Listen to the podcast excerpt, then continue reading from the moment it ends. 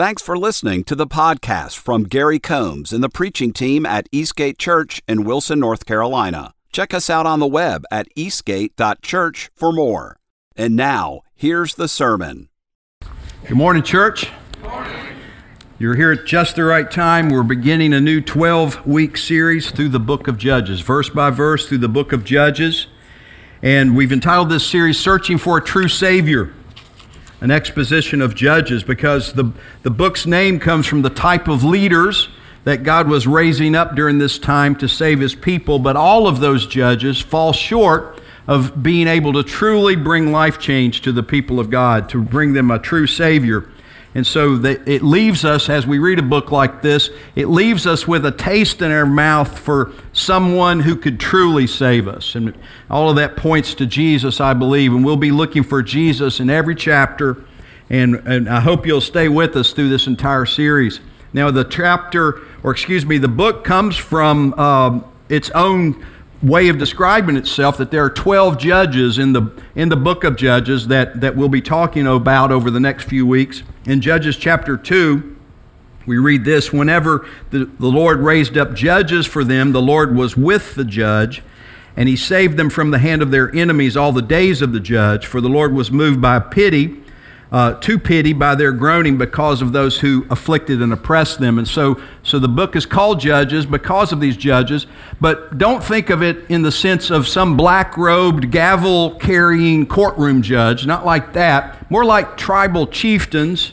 Uh, heroes, human heroes, kind of uh, the kind of people that God was setting apart to save his people from oppression. And so the, the word judge here uh, lowercase judge is talking about these people that God was raising up. They were like local chieftains, part of a local tribe during this period of time. And so the book of Judges um, takes place roughly between the 15th and the 11th century BC.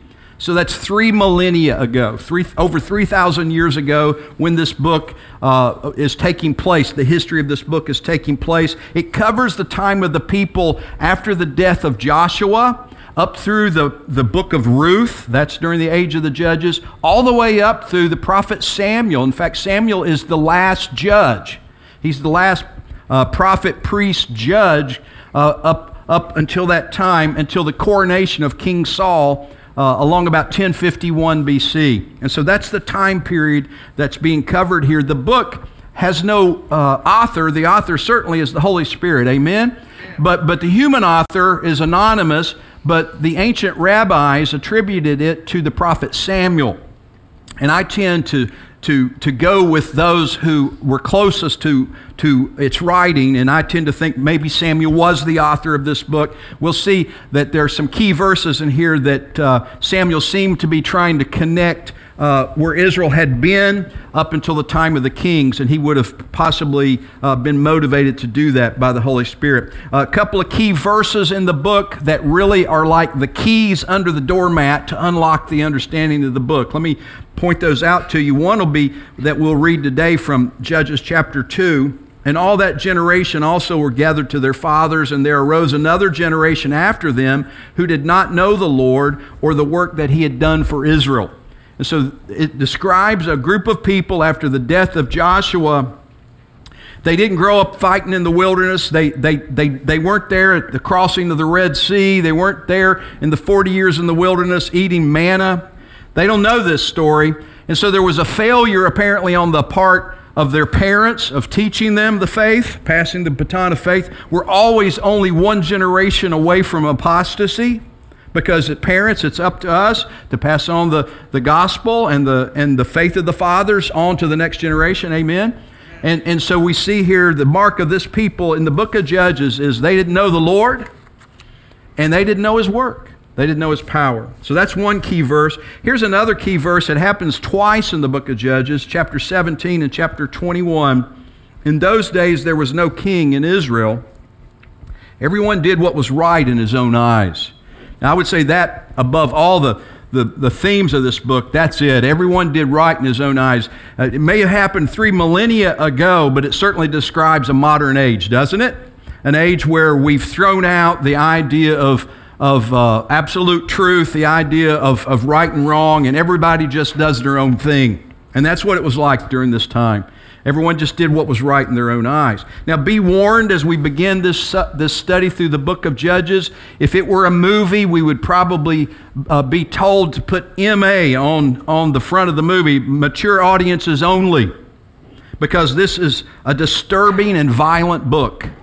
It describes uh, a sordid story of Israel's failure to trust God's promises and God's power. And what we see here is really uh, uh, a circular, almost like down the toilet, if you will, flushing away of their morality to where they, instead of driving out the, the, the pagan peoples called the Canaanites, instead of driving them out and, and possessing the promised land that God had given them, uh, it really could be called the book of the Canaanization of Israel because Israel begins to look just like the world instead of like God's people. When you read the Bible, sometimes you might be misled to think it's a book about us, but it's really a book about God. It's really a book about God, and it tells the truth about humanity, warts and all. And so, certainly, the book of Judges might be filled with more warts uh, than most books. It's, it's a challenging book. Spe- speaking of challenging, I have outlined this book probably three different times in previous years with the intent of preparing myself to preach it to you. And then I would pray about it and think, nah, either I didn't feel ready to preach it or I didn't feel like you were ready to hear it, but I didn't feel a release from the Spirit to do it until this year. And it's because it's so challenging. And my challenge to preach, when I preach, I always preach unto repentance. We don't just preach for a history lesson. We preach so that the, the Word of God challenges heart change and always leads us to Jesus. And so you'll see why the book of Judges takes a little more effort, a little more work to look for Jesus and the gospel on every page. But we're going to do that today. And so, so I've been challenged by this book. I hear people say, why in the world is this book even in the Bible? Like, why, why did God put this book in the Bible? Well, I would say this. Uh, the Apostle Paul writes this about the Old Testament in the book of Romans. He says, Whatever was written in former days was written for our instruction, that through endurance and through the encouragement of the Scriptures we might have hope. And so, here's what, here's what the Holy Spirit told Paul to tell to the church at Rome. He, he said, The Old Testament, which includes the book of Judges, was written for our endurance, for our encouragement, and so that we might have hope. And so we're going to study books like the old, like in the Old Testament, like the book of Judges, and we're going to look for hope because hope is here, but we have to listen closely for God's voice.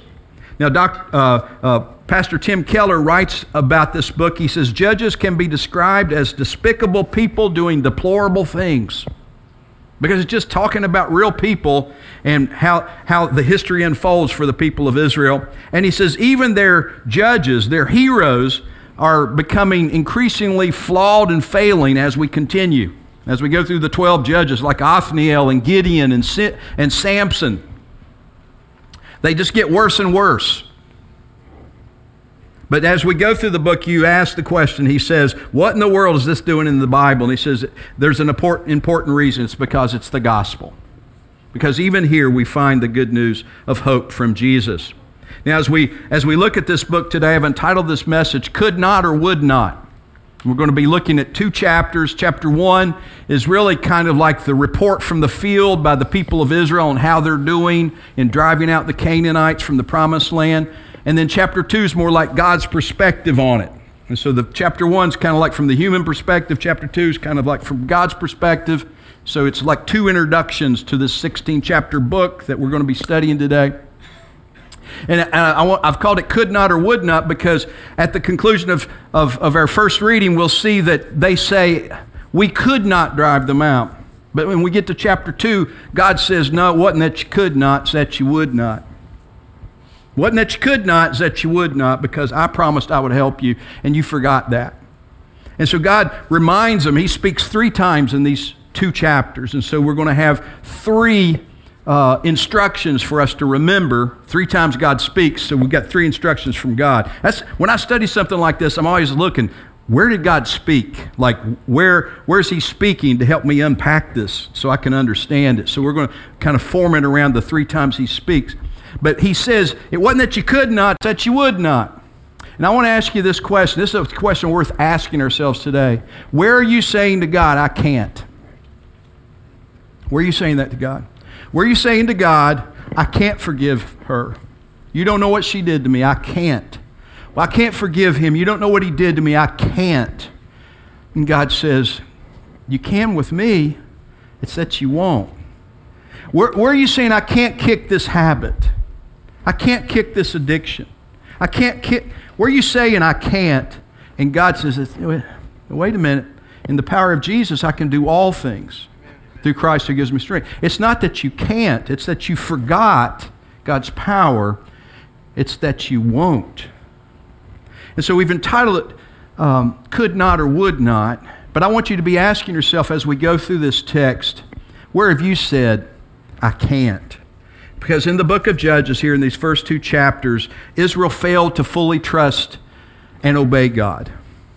And as a result, God turned them over to oppression from their enemies. But when they cry out, He sends judges to save them. And I think as we study this, we can learn from Israel and we can learn from the way God responded. We can learn to truly and fully trust and obey the Lord. And as we look here today, God speaks three times. He gives us three instructions to remember. Now, y'all pray for me and y'all be good kids now because I got a lot of reading to do. This is good. We got two chapters to read, but I'm going to break it into three bites, okay? And so stay dialed in. We got a lot of big names to speak and, and a lot of things to cover. But we're going to be listening for when God speaks. And He speaks early in this first reading. Let's begin. Chapter 1, verse 1. After the death of Joshua, the people of Israel inquired of the Lord, Who shall go up for us against the Canaanites to fight against them? The Lord said, Judah shall go up. Behold, I have given the land into his hand. And Judah said to Simeon his brother, Come up with me into the territory allotted to me, that we may fight against the Canaanites, and I likewise will go with you into the territory allotted to you. So Simeon went up with him. Then Judah went up, and the Lord gave the Canaanites and the Perizzites into their hand, and they defeated 10,000 of them at Bezek. They found Adonai Bezek at Bezek, now, Adonai in Hebrew means the Lord. And so this sounds like more like a title, the Lord of Bezek or the King of Bezek. Adonai Bezek, it says. They found Adonai Bezek at Bezek and fought against him and defeated the Canaanites and the Perizzites. Adonai Bezek fled, but they pursued him and caught him and cut off his thumbs and his big toes. Well, of course, that's what you do in these times, right? just a random thing, but it's just the beginning. Trust me, we're in the book of Judges. It's just the beginning. And Adonai Bezek said, 70 kings with their thumbs and their big toes cut off used to pick up scraps under my table. As I have done, so God has repaid me. And they brought him to Jerusalem, and he died there. And the men of Judah fought against Jerusalem and captured it and struck it with the edge of the sword and set the city on fire. And afterward, the men of Judah went down to fight against the Canaanites who lived in the hill country in the Negeb and in the lowland. And Judah went against the Canaanites who lived in Hebron. Now, the name of Hebron was formerly Kiriath Arba. And they defeated Sheshai and Ahiman and Talmai. From there, they went against the inhabitants of Debir. The name of Debir was formerly Kiriath Sepher. And Caleb said, He who attacks Kiriath Sepher and captures it, I will give him Achsah, my daughter, for a wife. And Othniel, the son of Kenaz. Now, time out for a second. This is, this is our little foreshadowing of the first judge that we'll read about in chapter 3, Othniel.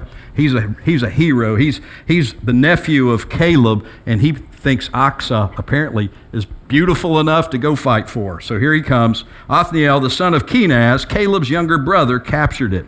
And he gave him Achsah, his daughter, for a wife. When she came to him, she urged him to ask her father for a field. And she dismounted from her donkey, and Caleb said to her, What do you want? And she said to him, Give me a blessing, since you have set me in the land of the Negeb, which is kind of a desert land. She said, uh, Give me also springs of water. And Caleb gave her the upper springs and the lower springs. And the descendants of the Kenite, Moses' father in law, now this is a tribe that's not of Israel. This, this is the, the family of Jethro, the father in law of Moses. But they've been traveling with the Israelites all these years, and they've decided we're going to move in and help Judah. And just, just something you can read about over there in the book of Exodus, uh, Jethro and his, and his follow and his family. They went up to, with the people of Judah from the city of palms in the wilderness of Judah, which lies in the Negeb near Arad, and they went and settled with the people. And Judah went with Simeon his brother, and they defeated the Canaanites who inhabited Zephath uh, and devoted it to Jerusalem. So the name of the city was called Hormah. Judah also captured Gaza uh, with within ter- uh, with its territory, and Ashkelon with its territory, and Ekron with its territory. And the Lord was with Judah, and he took possession of the hill country, but he could not. Uh oh, there it is. There's our title. He was doing so good. But he could not drive out the inhabitants, inhabitants of the plain because they had chariots of iron. And Hebron was given to Caleb, as Moses had said, and he drove it out he drove out from it the three sons of Anak. I'm going to pause there. And here's our first instruction for us to remember in order for us to learn to trust and obey the Lord. Remember, the battle is the Lord's. Learning to fully entrust, obey God means that we remember that the battle is the Lord's. Go back to when God spoke. Remember, I said that we're looking for where God speaks. You go back to verse 1 I'm sorry, verse 2. The Lord said, Judah shall go up. Behold, I have given the land into his hand. God promised his power. He said, I've given it to you. And so it starts out great. But then Judah apparently forgets that the battle is the Lord's. It starts out so successful. Everything they touch, they, they, they defeat everybody. Even, even Adonai Bezek, who had defeated 70 kings, they defeated him. And that's a troubling part of the story. The whole thumbs and big toes thing, that's troubling. I, that's weird, right? That's some strange stuff. This is only the beginning of strange stuff that we will encounter in the book of Judges. But notice a couple things. We might be troubled from our modern 21st century point of view to look back across 3,000 years and say, isn't this like some kind of holy jihad that God has sent them on? Like they're supposed to cleanse the land? This is, this is like dispossessing people who owned the land previously? I mean, isn't this, you know, and we question it. But, but for us to understand it, first of all, uh, th- this, this fellow Adonai Bezek, he, he says in verse 7, God has repaid me. I've done the same thing. So he recognized he had it coming. But the other thing to recognize, if you go back to Genesis chapter 15, when God first gave his covenant to Abraham, and the word covenant in the Hebrew uh, is, it means the word to cut. And we even still use that kind of terminology today to cut a deal. Uh, we, to cut a, and, and so covenant uh, in Hebrew means to cut.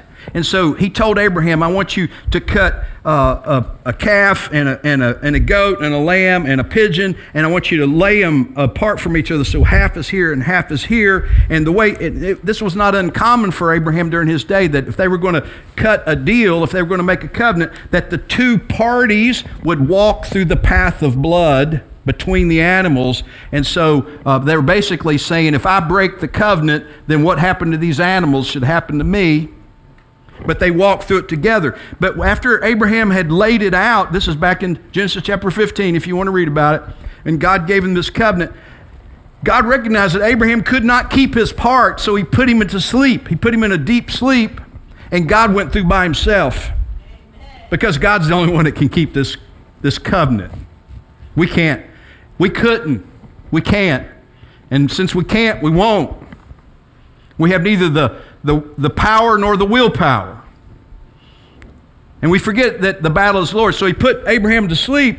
And, in, and, and when he's asleep, he gives him a vision. He goes, Now your people will take this land, but not yet. First, they will go into captivity for 400 years. Now, he told Abraham this long before he had Isaac, long before Isaac had Jacob, long before Jacob had the 12 sons that became the 12 tribes that got carried into Egypt and where they were there in slavery for 400 years. But he told Abraham about it. And he goes, After and he says this after the sins of the Canaanites and the Amorites comes to the full measure, which is going to be nearly 500 years later, then I'm going to send your people back, your children back to possess the land. So he gave the land of Canaan because he's the capital J in Judges.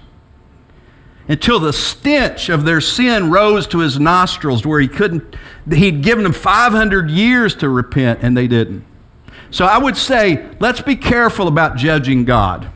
He's the capital J judge, and he's using Israel to cleanse the land and for it to be a land that belongs to his people, a people that only worship the one true God. But what we find out is they couldn't. And they couldn't. And they don't do it. And, and they're unable. It's after the death of Joshua. That's where the book of Judges takes place. It begins with after the death of Joshua. Joshua's name was Yeshua, which means God's salvation, which is the same name that we say Jesus, right? But this is the this is the season now, and certainly Judah had to go first. God told Judah to go first because Judah always went first. If you go back and read Exodus, when they encamped, Judah always camped to the eastern side where the sun came up. They they picked up first and they always led. Now, he, Judah is actually the fourth son of Jacob, the fourth tribe of Israel, but he's elevated back there in Genesis when, when Jacob uh, puts the blessing on the 12 sons. He puts a special blessing on, on Judah, Judah, which means God be praised, Yahweh be praised. He puts a blessing on him. He goes, he goes, You're a lion. You're like a lion, and the scepter will never pass from your hands. Kings are going to come from you. And this is all pointing to Jesus, who is the son of David, who's in the lineage of, of Judah, of Judah. And it's where we get the name Jew. It comes from the tribe of Judah. And so they go first, and they, they win great battles. And for a season, one of their chief uh, uh, leaders Joshua's dead, but Caleb is still alive. And if you'll remember, Joshua and Caleb were the two spies from the 12 spies who, 45 years earlier, they'd gone into the land and spied out the land for Moses and the people of Israel. And 10 came back with a negative report and said, we, they were giants and we were like grasshoppers in their sight. But Joshua and Caleb said, No, listen, we can do it. It's the land filled with milk and honey, and God can help us. That's this Caleb. And so when it came time to come into Israel, finally, 40 years later, the only two men that actually got to go in that were still alive that left Egypt were Joshua and Caleb. But now Joshua's dead, Caleb's still alive. And Caleb says to Moses, Moses says, Listen, you were faithful. What land do you want? You get to pick. And he says, Hmm, you know what? My right arm is as strong as it was. When we came into the land, I was 40. I'm 85 years old now, but my right arm is just as strong as it was then. Give me the mountains, give me the giants. And so, if you looked at verse 20, you saw that Caleb took Hebron and he took the land of Anak. And Anak was the father who, who all of his boys were big, giant men. And so that's where Caleb goes. Caleb's from the tribe of Judah. But here's what starts happening and maybe this happens to you success after success after success. You start off small. You, maybe when you first got married, you were like me and my wife. We lived in a little 12 by 55 trailer in, in, a, in a little uh, trailer park in Radford, Virginia. It was called Rustic Village. We used to call it Rusty Village.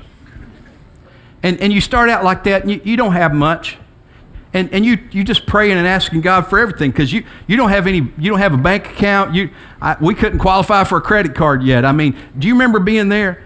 And you start and you trust God more because that's all you have. And I think Judah starts out that way. They start out like he said he would give us the land and boy they're just like taking people down. They're, they're cleansing the land. They're doing it right.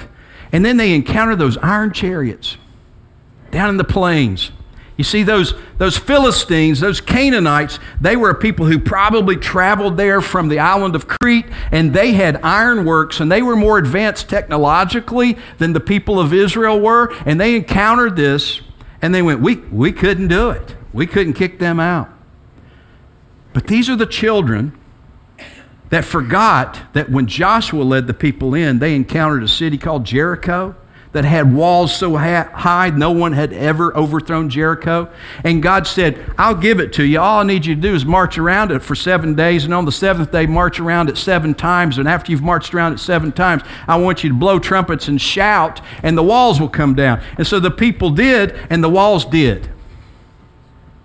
They, I think they could have just let out a shout and, and blown the wheels off those iron chariots, but they forgot. And plus, they had gotten used to being successful and they forgot the battle is the Lord's. So they said they could not. They said they could not.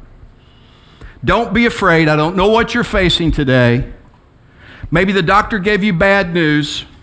The battle is the Lord's. It's not the doctor's. We need doctors. God gives us medical science. There's a reason for it. It's a blessing, but God has the final say. The battle is the Lord's. I can't kick this habit. I can't kick this addiction. Of course you couldn't. It, you, of course you couldn't, but God can.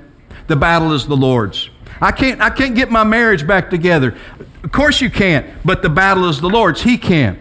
I, whatever. I can't forgive. Yes, okay, so you can't, but God can. The battle is the Lord's. In Second Chronicles, we read this. This is what the Lord says Do not be afraid. Don't be discouraged by this mighty army, for the battle is not yours, but God's. Where are you in your life? You've experienced some success, so now you think you got this, but you don't got this. You're going to encounter some iron chariots, and when you do, all of a sudden you recognize your power is falling short, and you'll say, I can't. And it's true, you can't, but God can. Remember, the battle is the Lord's. Well, let's keep reading. Let's keep reading. Chapter 1, verse 21. But the people of Benjamin did not drive out the Jebusites who lived in Jerusalem, so the Jebusites have lived with the people of Benjamin in Jerusalem to this day. Now, I want you to take note. they don't say in verse 21 that they could not, they say they did not. Just take note of that. That's going to happen eight more times. The house of Joseph also went up against Bethel. Now, notice it doesn't say tribe of Joseph, Joseph, it says house of Joseph. It's because Joseph's not a tribe. What happened is Joseph is the one who, who was under the Pharaoh in Egypt. You got to go back to Genesis to study this. Look at like chapter 48, 49, 50, right in there. And Jacob decided to give Joseph's first two sons equal rights to the, his sons, and he made Ephraim and Manasseh, the sons of Joseph, he made them tribes. Okay? So when we say house of Joseph, we're talking about two tribes. We're talking about Manasseh and Ephraim. I probably will have to put some notes out this week to help y'all study to see how this works. But that's, that's why it says house of. The house of Joseph also went up against Bethel, which means house of God, and the Lord was with them, and the house of Joseph scouted out Beth, Bethel. Now, the name of the city was formerly, formerly Luz, and the spies saw a man coming out of the city, and they said to him, Please show us the way into the city, and we will deal kindly with you. And he showed them the way into the city, and they struck the city with the edge of the sword, but they let the man and all his family go.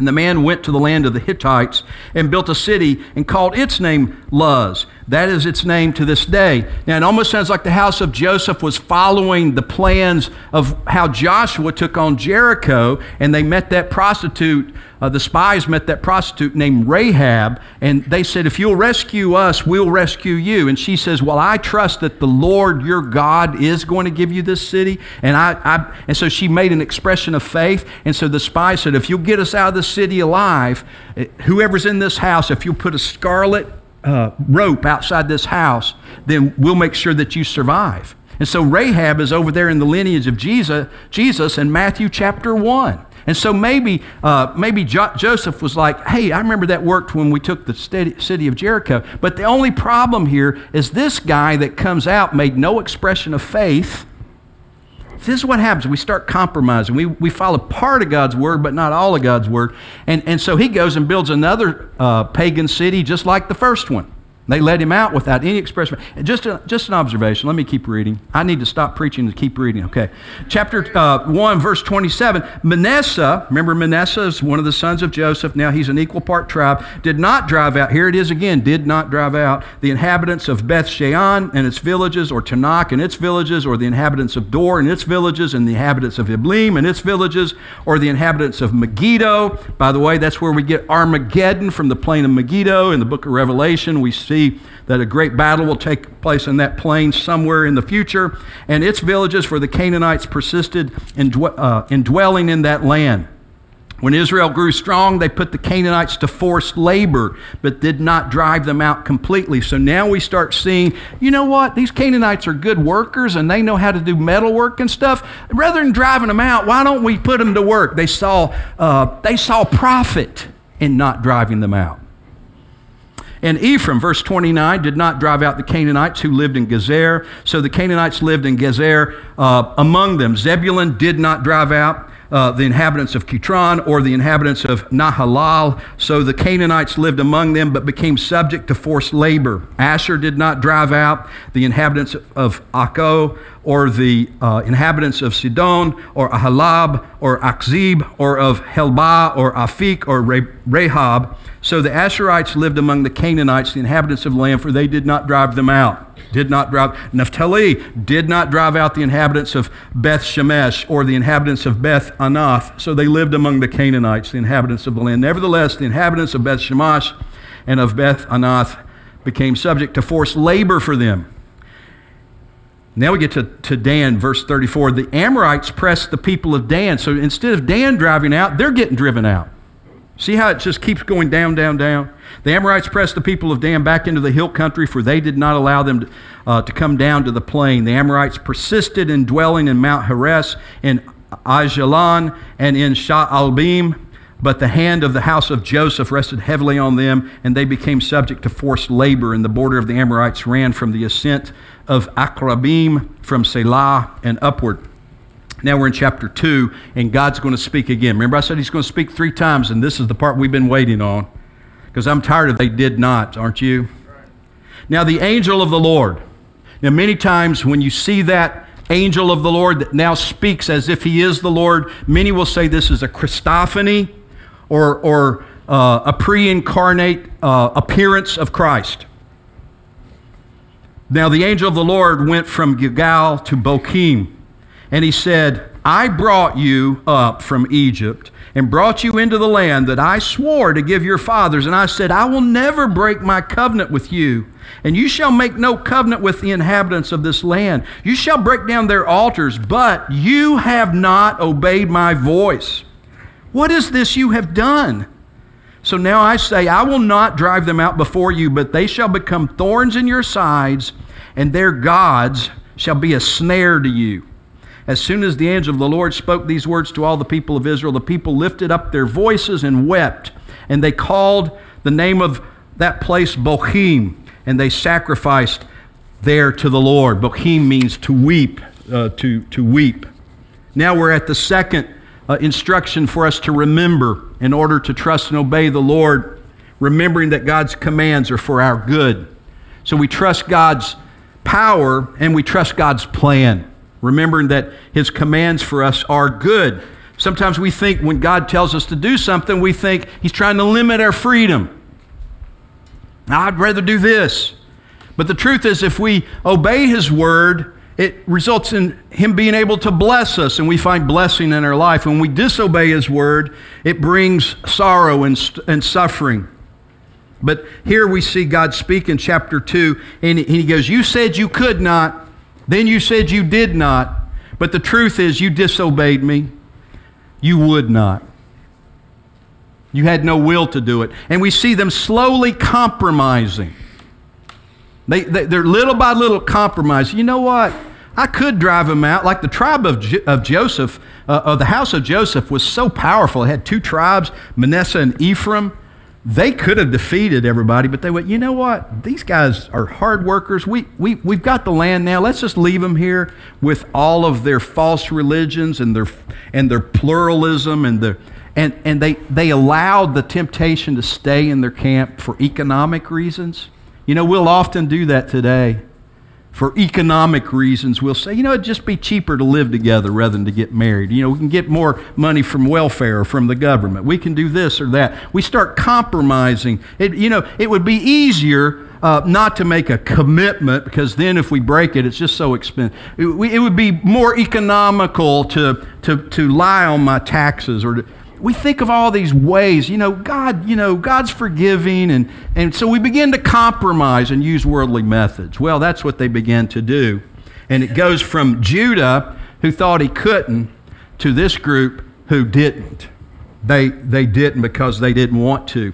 And you'll notice, did not drive out eight times going through all of these tribes till we finally get to the point with Dan where he gets driven out. I want to show you a map uh, quickly. You'll notice that nine of the 12 tribes are mentioned, and I don't know if you can see from there, and some of you that are in the center are looking at my podium, and I apologize for that. But Judah's in the south. They have Gaza down here. They have all the land like uh, along the, the western border of the Dead Sea, all the way up to Jerusalem. Judah, by far, is the biggest landmass, and they were the most successful uh, at, at winning the, their land. And then Simeon, you'll notice back in chapter 1, he invited the tribe of Simeon. Judah invited the tribe of Simeon to help. And Simeon really is surrounded by Judah and kind of disappears inside of Judah.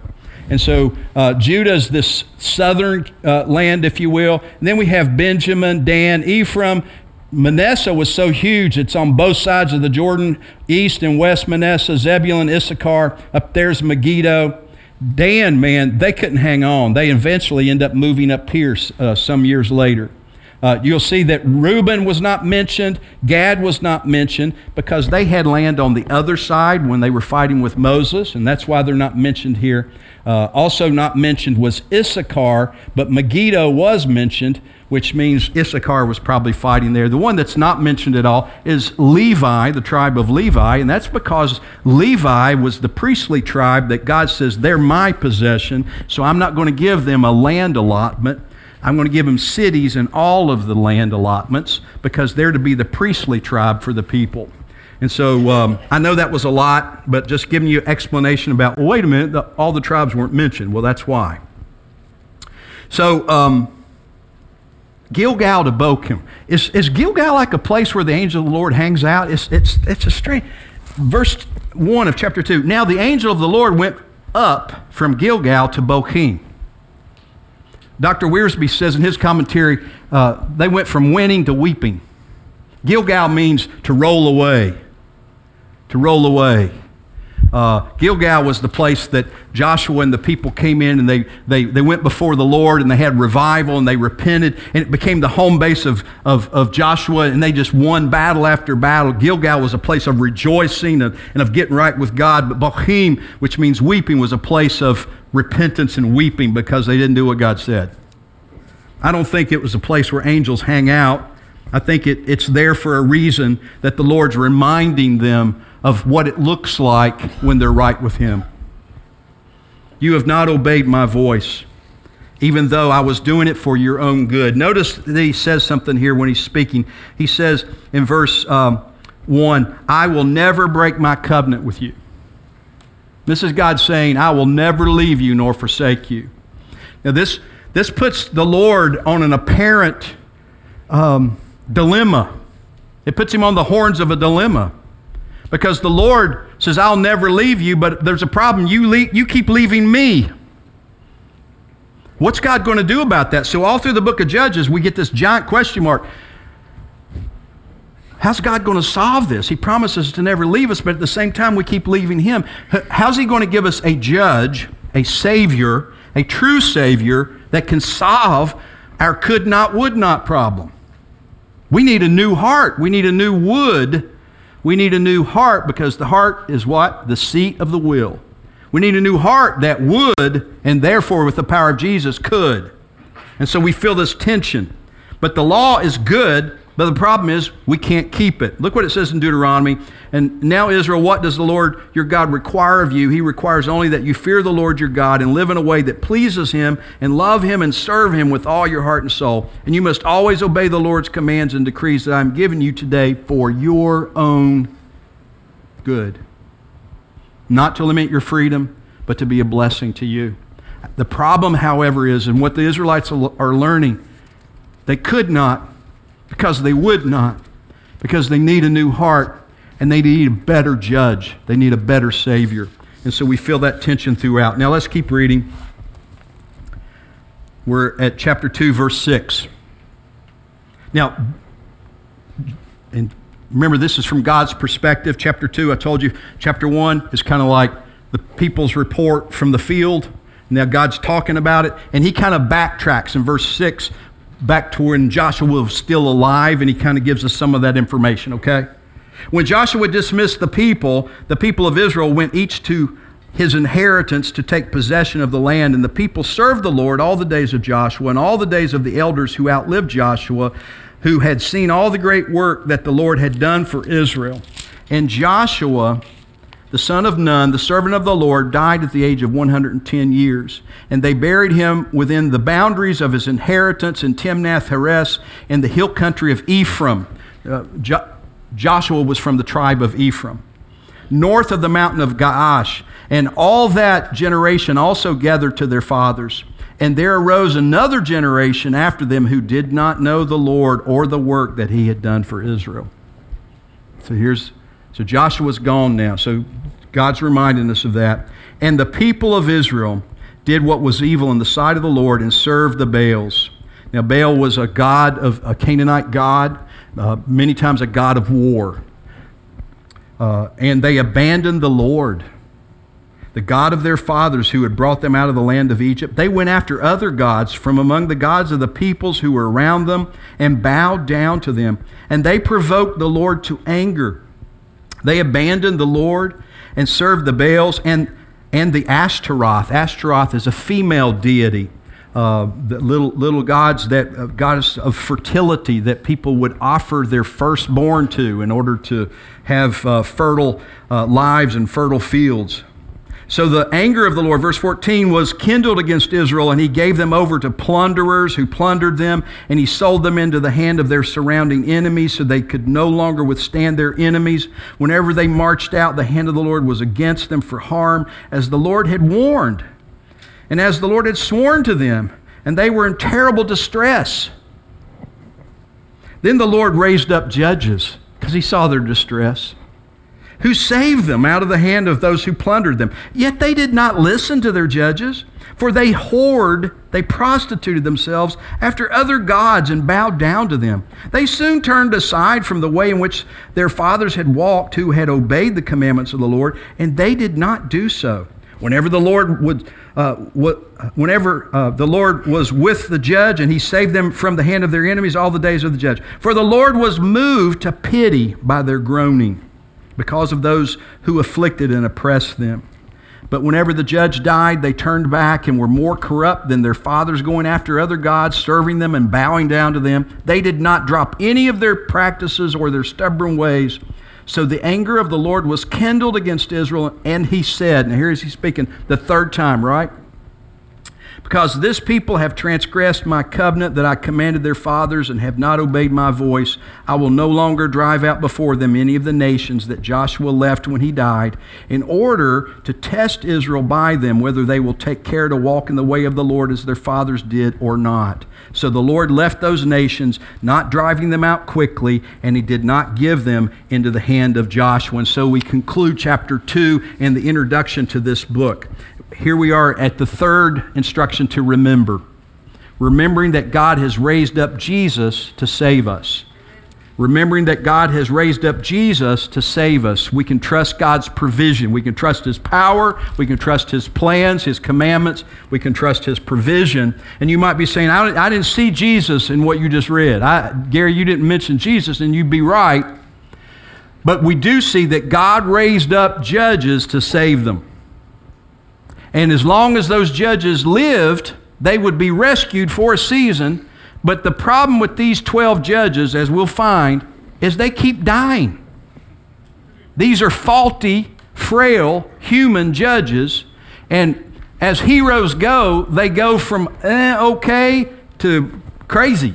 I mean, these are some. And every time we try to put our trust in a human king or a human hero, They always let us down. There's only one who's never, never let us down, and that's Jesus. And we can see, remember that horns of the dilemma that, that the Father had caused really for himself as he, he walked through in, in that covenant with Abraham by himself, saying, I'm the only one that can keep both sides because I know you can't keep your side. And here he's saying to the people of Israel, You haven't kept your side of the covenant. You haven't driven out the false gods and the false religions. In fact, you've, in, you've embraced pluralism and you've made me an add-on. You, yeah, you say you believe in me, but you also worship the Baals. You also worship Ashtaroth. You, this is what we live like today. People don't mind if we if we worship Jesus. They just mind when we say He's the only way.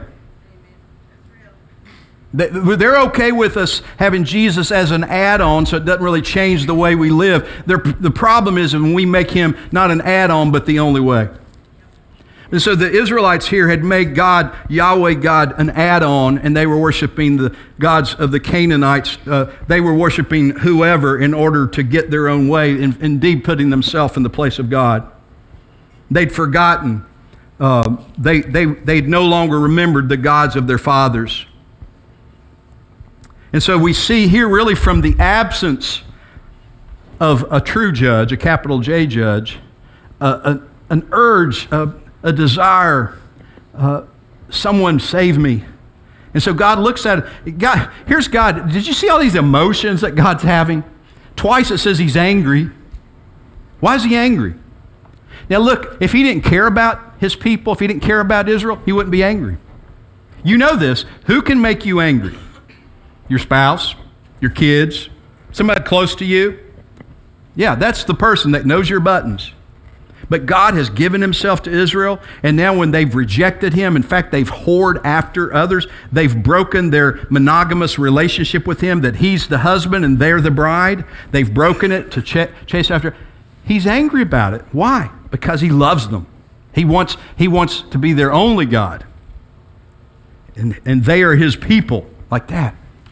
Of course, he's angry. It makes sense that he's angry. But he doesn't destroy them. Instead, he allows them to get what they've what they deserve. He allows them to have what they've. You, okay, you want to keep them here? Let me show you what it does to you. Let, let it test you. Even, even the judgment is, is grace because it, he hopes it will drive them back to him. But this whole time, I'm just thinking, you know what they need? They need a judge that won't die. Because every time they'd have a judge, they'd follow for a while. But as soon as that judge would die, it says they would become more corrupt than they were before as soon as he would pass away. It says in the book of Acts, no one else can save us. Indeed, we can be saved only by the power of the one named Jesus and not by any other person. There's uh, no name given under heaven except, no, no name of salvation given except for Jesus. That's the exclusive claim of Jesus. I am the way, the truth, and the life. No one comes to the Father but by me. This is a problem for a modern pluralistic age that says, Can I have, I'd like kind of a buffet religion. I like some of this and some of that. And that's what was happening to Israel. They'd compromised with God's word. Now they were completely Canaanized. They, but God still loves them, and He pities them, and He keeps on sending them a rescue. Israel had neither the power, they could not, nor the willpower, they would not. And that's where we are unless we have a Savior, someone to rescue us, to help us fully obey the Lord. Where are you saying I can't? Where are you saying I don't have the willpower? Wherever you're saying that, God is saying you could not and you would not, but I can and I did when I sent you Jesus. Because Jesus is the unseen member in this two chapters. He's, he's the angel of the Lord that brought the word to him. He's the one who hung on the cross, and we see at the cross an intersection between the two horns of, of the dilemma that God loves us and God's holy. And so on the cross, we see a sinless sacrifice of Jesus. We see God's love and God's holiness intermingled. So that Jesus is the true Savior that rescues us from our inability, our could not, and our would not. Amen. Where are you at today where you're still saying to God, I can't? And the truth is, You just don't have the willpower. When Jesus stood over the city of Jerusalem, he said, Oh, Jerusalem, Jerusalem, you who kill the prophets, how I would have gathered you like a hen gathers her chicks under her wings, but you would not. How about you? Would you come to the true Savior, Jesus Christ, who died for your sins, is raised from the grave, and lives today? Would you come to Him, and then He'll give you the power so that you can, and He'll give you the new heart so that you want what His will is, you, you will. We used to sing a song when I was growing up. It was written in 1850. I looked it up to see this song Trust and obey, for there's no other way to be happy in Jesus but to trust and obey. I need help with that. I need a new heart. I want to trust and obey, but I end up compromising or depending on my own success, or, or then I, I start using worldly methods. I need a new heart, but only Jesus can give it to us. He's the true Savior. Will you turn your life over to Him? Would you give your life to Him? Let's pray. Lord, even as we read these chapters in Judges, we first of all see ourselves in its pages, and then we see missing that which we need most that you've given us in your New Testament, and that's Jesus. This tribe of Judah was preparing for him all along. He's the lion of Judah. He's the capital J judge, the capital S Savior. Lord, thank you for giving us Jesus. I wonder, is there anyone in my hearing this morning, maybe in this room, the next room, or watching online, that you've never said yes to Jesus? You've never asked Him to come and, and help you with your could nots and your would nots? Would you invite Him into your life now? Just pray like this. You can pray with me Dear Lord Jesus, I'm a sinner. I need a Savior. I believe, I believe you died on the cross for my sins, but you were raised from the grave and that you live today. Come and live in me. Make me a child of God. I want to follow you the rest of my days. If you're praying that prayer of faith, believing, He'll save you. Others are here, and you know Jesus, but you've been saying, I can't. You've forgotten that He says, I can do all things through Christ who gives me strength. He can turn your can't to a can. He says, I can, and I did. Would you just name that, that place you don't have forgiveness? You can with His power. That place that you can't kick a habit or an addiction. I can. He's given me a new willpower. I claim it in Jesus' name. The battle is the Lord's. That place that is just too big. And you say, I can't. He can. The battle is the Lord's. He's able. Give it to him. We trust you now, Lord, in Jesus' name. Amen.